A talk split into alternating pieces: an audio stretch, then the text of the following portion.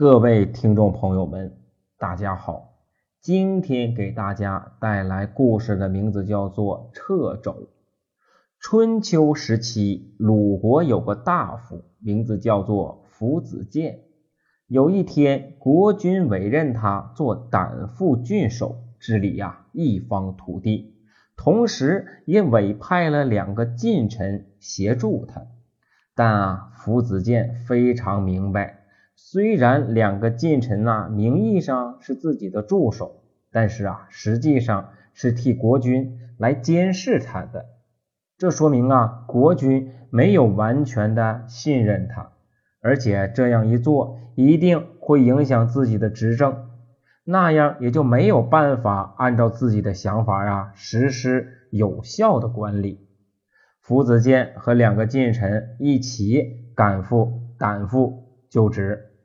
地方的官员拜见相迎，夫子健看了旁边的两个助手，立刻便有了主意。于是说呀：“请登记一下前来拜见官吏的姓名。”一个近臣听了，立刻将竹简铺开，开始书写。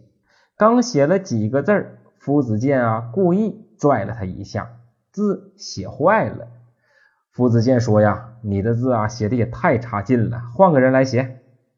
另一名近臣听了啊，便说：“哎呦，那我来写吧。”夫子建便说：“好，来，你来写。”另外一个近臣马上开始写了起来。刚写了几个字，夫子建啊，又趁他不备，拽了他的臂膀一下，啊，字啊，又都写不好了，根本呢，无法胜任助手之职。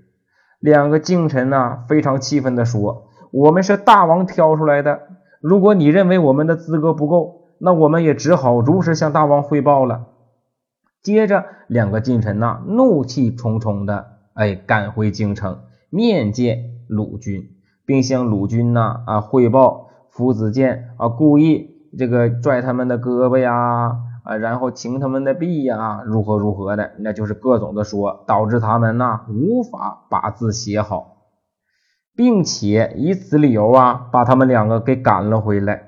鲁军听后，立刻明白夫子建的意图，便说道：“啊，我明白了，他这样做的目的呀，是为了告诉我呀，要相信大臣，不要牵制和干涉他们。”于是鲁军。正式召回了两名近臣，把治理胆父的职权全权授予了夫子建。果然，夫子建将胆父治理的井井有条。